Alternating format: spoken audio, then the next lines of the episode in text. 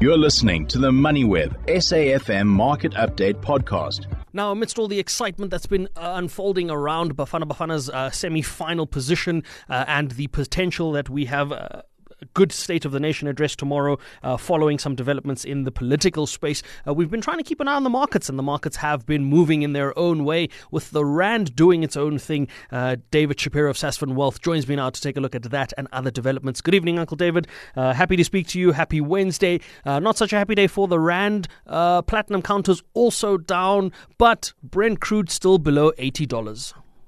I, you know, it, it's a worry because um, the commodity side of the market's not playing you know, it's not playing the game. I mean, it's under pressure all the time. And just looking now, most of the miners are down, Sibanye down, uh, all those related to platinum are, are under quite a lot of pressure.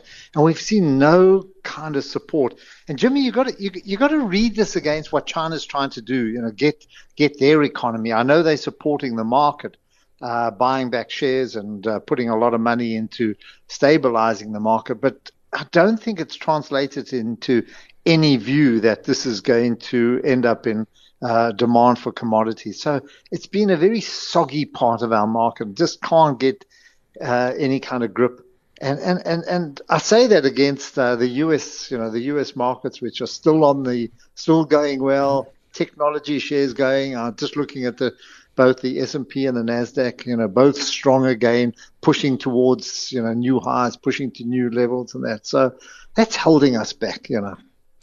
Uncle, Uncle, David, I had a look at the um, China story, and I've got an ah. interesting theory developing around that. Is that um, markets and investors don't trust the Chinese yep. government? There was meddling in the past. Now you're wanting to say, okay, we'll we st- we'll take a step back and we will not interfere. But just two months ago, in December, you said that tech yeah. uh, tech companies are going to have revenues limited from online sales. So the yep. market is saying we want to believe you, but you you haven't really given us reason to. No, exactly. I think I think that's the big thing. There are a lot of fears, and um, I think that's why if you look at some of the companies, they have very low levels, you know, very attractive in terms of the valuations, but there's concerns about low growth in China and also this constant uh, overlooking by the government. In other words, controlling it, controlling their growth, controlling where they go, you know, controlling gaming, and I think that's a that to me is, is, is the big worry. And we go back to Evergrande, which is the property company. And I think the big story there is they have this massive $300 billion debt.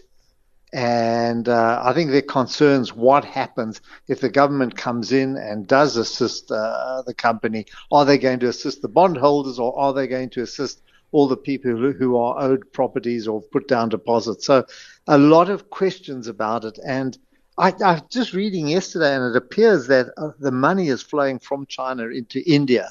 Um, looking at India as um, perhaps the better growth economy rather than China, which is too difficult to read at the moment. So a lot of issues there. I, Jimmy, just just on a positive side on that, I, I still think you've got a massive middle class there that's still buying, you know, still spending, and you see that in some of the luxury companies. Um, they, you know, they're still traveling, still spending, and and I think I say that's the way to play it, rather than try and uh, buy look at businesses that are selling into China, rather than um, you know so buy Western companies that are selling their goods and uh, well you know well represented in China, rather than looking at the Chinese uh, market itself.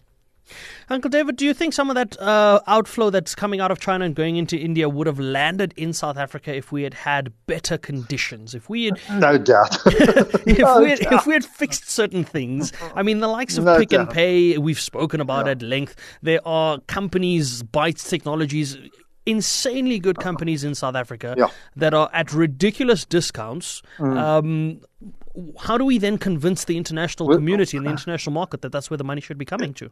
Without doubt. And look, they're not silly. You know, we need political change here. You know, we need a government that's that uh, I know that there's a lot of talk down at the mining Indaba, but people don't believe the talk anymore. They've got to see the results.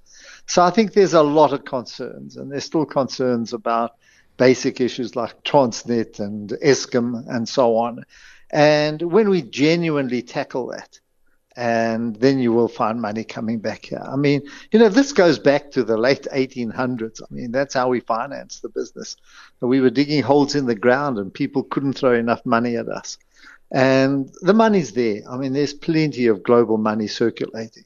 Uh, it's just you've got to give reason for it to come here. And you you were right. I mean, if you look at our businesses, there's so many well-run businesses, but they're under pressure now because they're having to finance costs that uh, were never on their agenda. You know, I'm talking about having to put up panels on their roof to get power and so on. But uh, it it you know, if we get things right, if we can just get the right balance, um, the money will come back. You know, it's not. Uh, we've got. I think in our favour, and I keep. We've got an incredibly strong financial system. We've got a, a stock exchange that's been around for I don't know 140 odd years. You've got banks that are incredibly well run and are secure. You know, not influenced by government, and uh, you've got a, a, a reserve bank and a treasury that are well respected and trusted. So I think those are very important uh, elements. You know, mm. of investment. Speaking of banks and the trust that sits there, mm. the Competition Commission has decided they want to appeal the um, appeal court's decision yeah. on the currency manipulation. What are your thoughts around that? Uh, look, they must focus on something else. You know, spend the money elsewhere. I mean, I, I, honestly, I, I, I don't think there's any grounds for them, and I don't know why they're making a an issue. It's almost like a political issue, you know, out of it.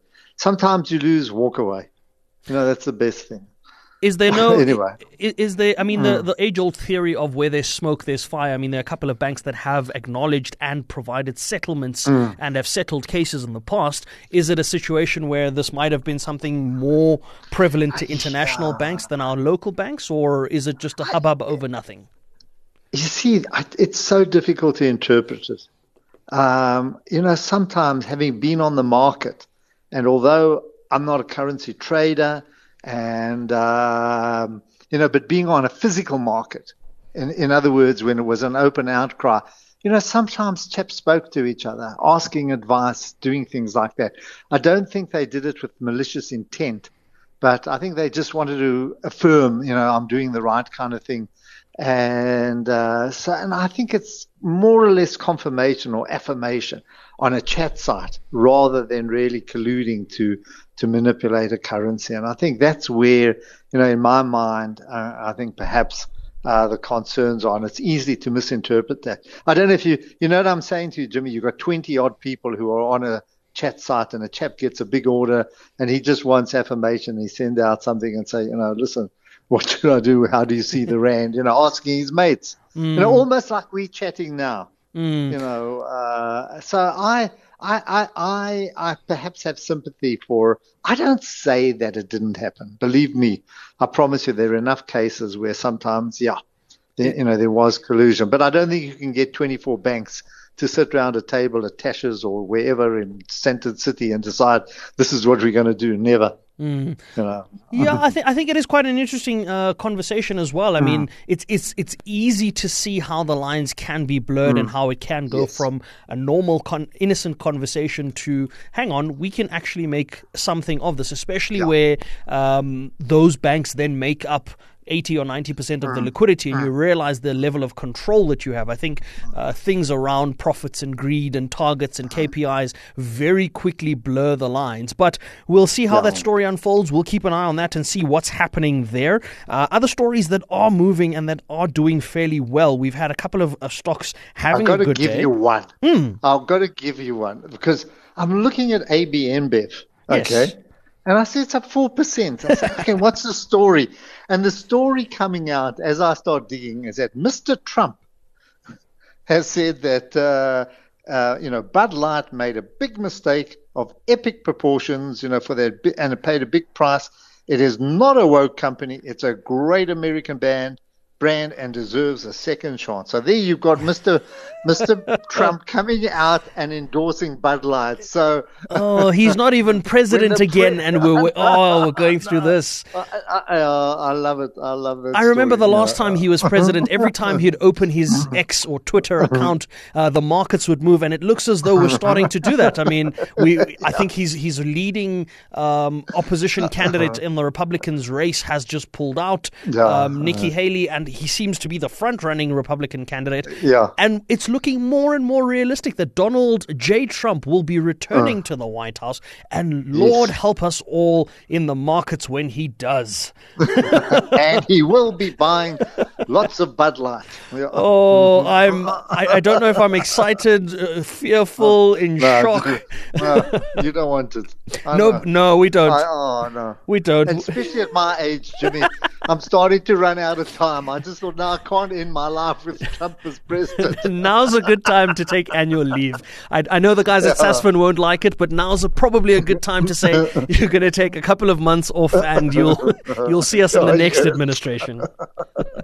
yeah, that's it. well, we'll keep an eye on it. We'll see how it turns out. Um, more likely than not, we might see Donald J. Trump return as president and see how that affects the markets.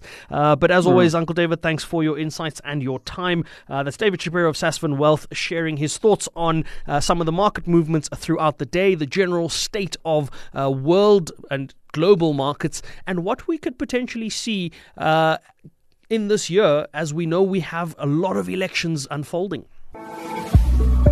You've been listening to another MoneyWeb SAFM Market Update podcast, uploaded weekdays at 7 p.m.